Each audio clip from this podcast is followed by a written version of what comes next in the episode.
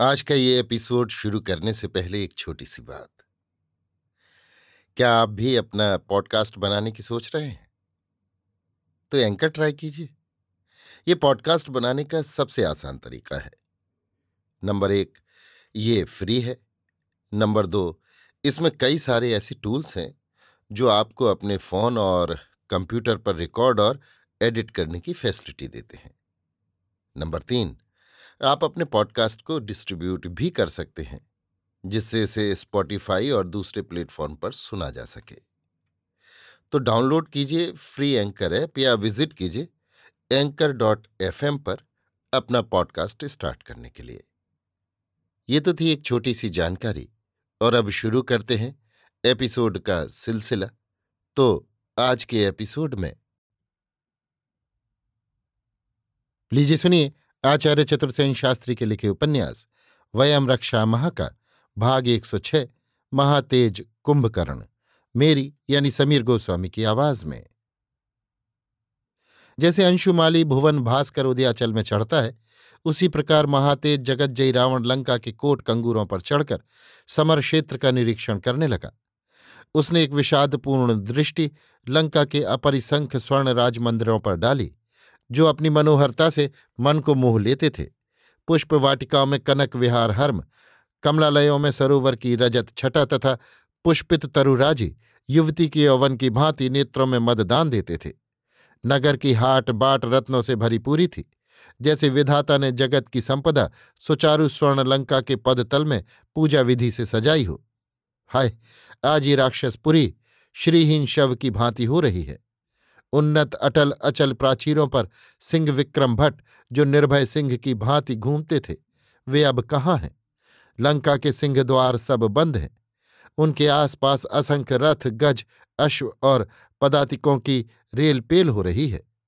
दूर तक फैली हुई बालुका में रामसेन ऐसी दिख रही है, जैसे आकाश में नक्षत्र। वो देखो, पूर्व द्वार पर संग्राम में दुर्निवार वीर नल, केहरी के समान सावधान बैठा है।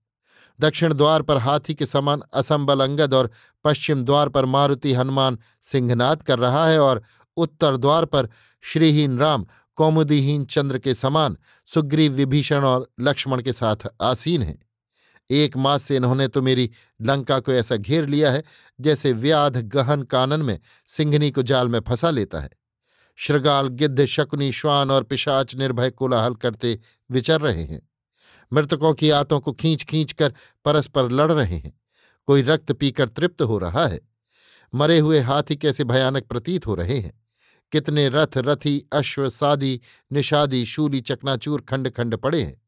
टूटे फूटे भिंदी पाल, वर्म, चर्म, असी, धनु, तूण, शर, मुदगर और परशु पड़े हैं।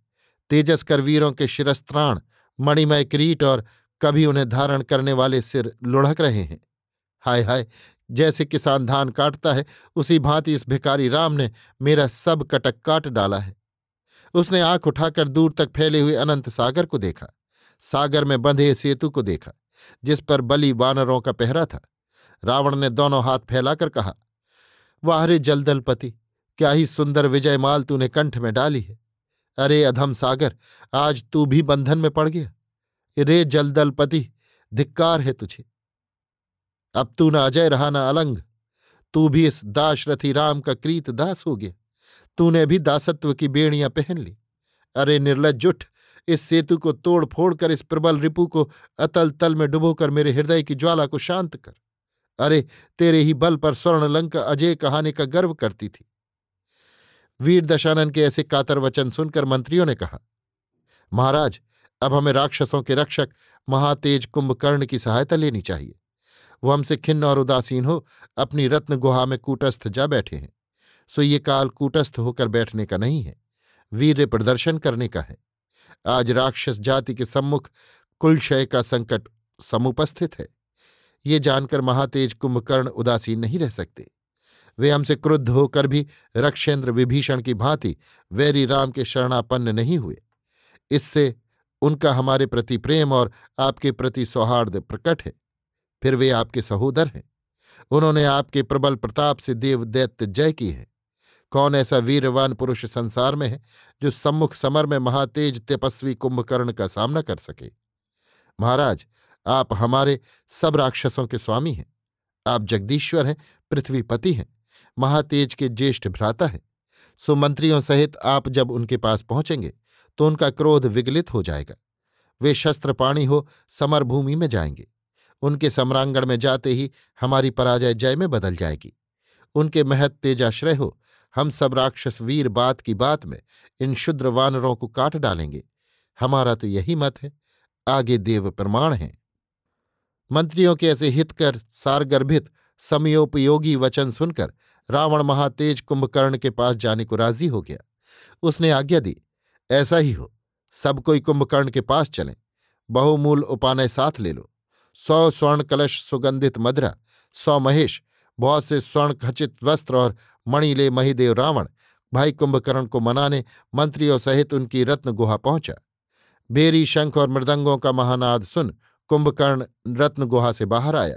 उसने रक्षेंद्र की प्रदक्षिणा कर उसका पूजन किया, चरण वंदना की, फिर कहा, राजन, किस अभिप्राय से आपने मेरी एकांत शांति भंग की? ऐसा क्या विषम संकट आप पर आया? आप तो स्वयं जगतजयी सर्वेश्वर हैं। मुझ मंद काम से आपका क्या प्रयोजन है? रावण ने भाई का आलिंगन किया, फिर लज्जित सा होकर कहा, भ्राता, ये कुलशय का संकट काल रक्ष जाति पर आ उपस्थित हुआ है। सीताहरण से संतप्त राम ने सब प्रमुख राक्षस धनुर्धरों को मार डाला है। एक मास से वो इस प्रकार रक्षकुल को भस्म कर रहा है, जैसे दावानल वन को भस्म करता है। अब ये तेरे क्रुद्ध होने का काल नहीं है, वीर। तू ही रक्षकुल का रक्षक और मेरी दक्षिण भुजा है। तेरे ही बल से मैं जगत जय कहाता हूँ। तेरे बल से मैं लंका पर अबाध शासन करता हूँ। कुलद्रोही विभीषण ने वैरी का आश्रय ले लक्ष्यकुल को कलुषित किया।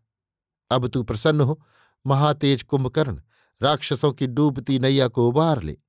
उस भिखारी दाशरथी से लंका को महाभय उत्पन्न हो गया है। हे वीर बाहु अब तू ही उस भय से लंका की रक्षा कर सकता है। रक्षपति जगज्जयी रावण के ऐसे कातर वचन सुन, महातेज कुंभकर्ण शोक और क्रोध से अभिभूत हो, अश्रुपूरित नयनों से हत तेज रक्षेंद्र को देख दुखी होता हुआ बोला, राजनु, मैंने तो पहले ही आपसे निवेदन किया था कि शत्रु पत्नी सीता को लौटा दें। एक स्त्री के लिए राक्षसों के कुल को संकट में मत डालें। पर उस समय आपने अपने हितेशियों की बात पर कान नहीं दिया।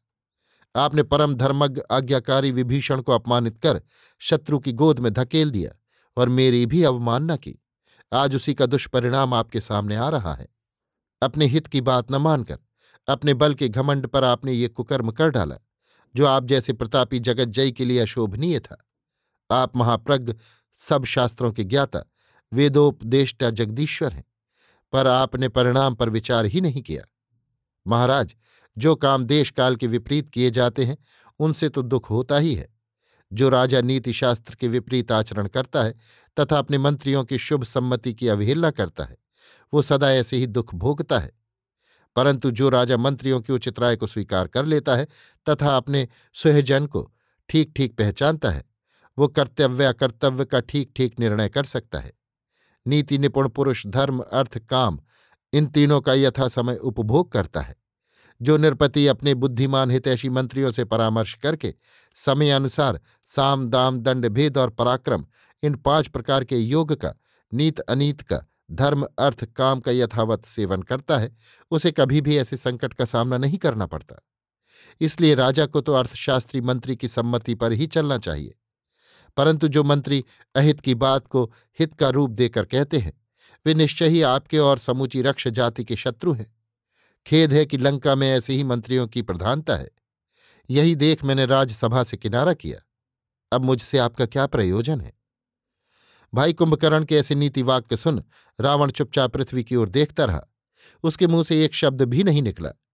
कुंभकर्ण ने फिर कहना आरंभ किया, महाराज, जो राजा अपनी चंचल बुद्धि के कारण हितैषी पुरुषों को नहीं पहचानते, वही राजा शत्रुओं के अधीन होते हैं और जो राजा शत्रु की उपेक्षा कर अपनी रक्षा का प्रबंध नहीं करते, वे ही विपत्ति में पड़ते हैं।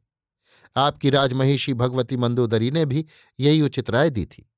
भाई विभीषण ने भी यही कहा था और मेरी सम्मति भी उन्हीं के अनुकूल थी, पर आपने कुछ भी विचार नहीं किया। अपने हठ पर अड़े रहना ही आपने ठीक समझा।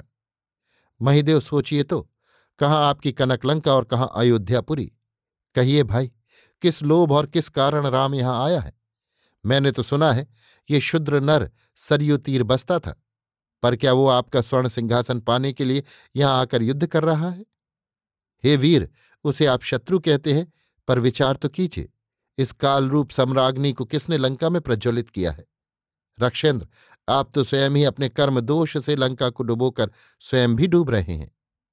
रावण ने खिन्न मन होकर कहा, कुंभकर्ण, तू मेरा इस प्रकार तिरस्कार क्यों करता है? भाग्य दोष से दोषी की निंदा कोई नहीं करता। इतना कह रावण शोक निमग्न हो बैठ गया। ये देख कुंभकर्ण ने खड़े हो ऊर्ध्वबाहु होकर कहा, अथवा इन बातों से अब क्या? मैं रक्षेंद्र का अनुगत हूँ अन्य भुक्त हूँ, आश्रित हूँ। लंका का संकट मेरा भी संकट है, राक्षसों का क्षय मेरा भी क्षय है। मैं जगज्जयी रक्षेंद्र का सहोदर हूँ, जो आपका शत्रु है, मेरा भी है।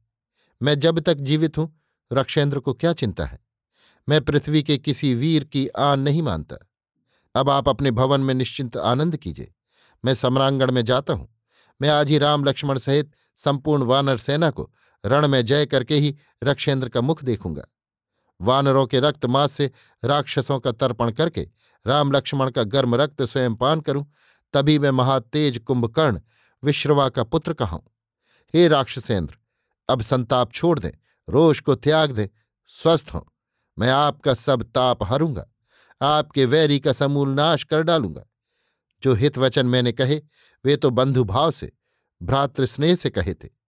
अब आप शीघ्र शत्रु का क्रंदन सुनेंगे। राम लक्ष्मण को अब मरा ही समझिए। राम लक्ष्मण, सुग्रीव और हनुमान को तो मैं भक्षण ही करूँगा। इतना कह महातेज अमित विक्रम कुंभकर्ण ने रक्षेंद्र की प्रदक्षिणा की और सिर नवाकर प्रणाम किया। रावण ने आलिंगन कर रथिश्रेष्ठ यम वरुण से भी अवध महाबल कुंभकर्ण को अश्व गज रथ तथा महारथ के सहस्त्र गुल्म दिए।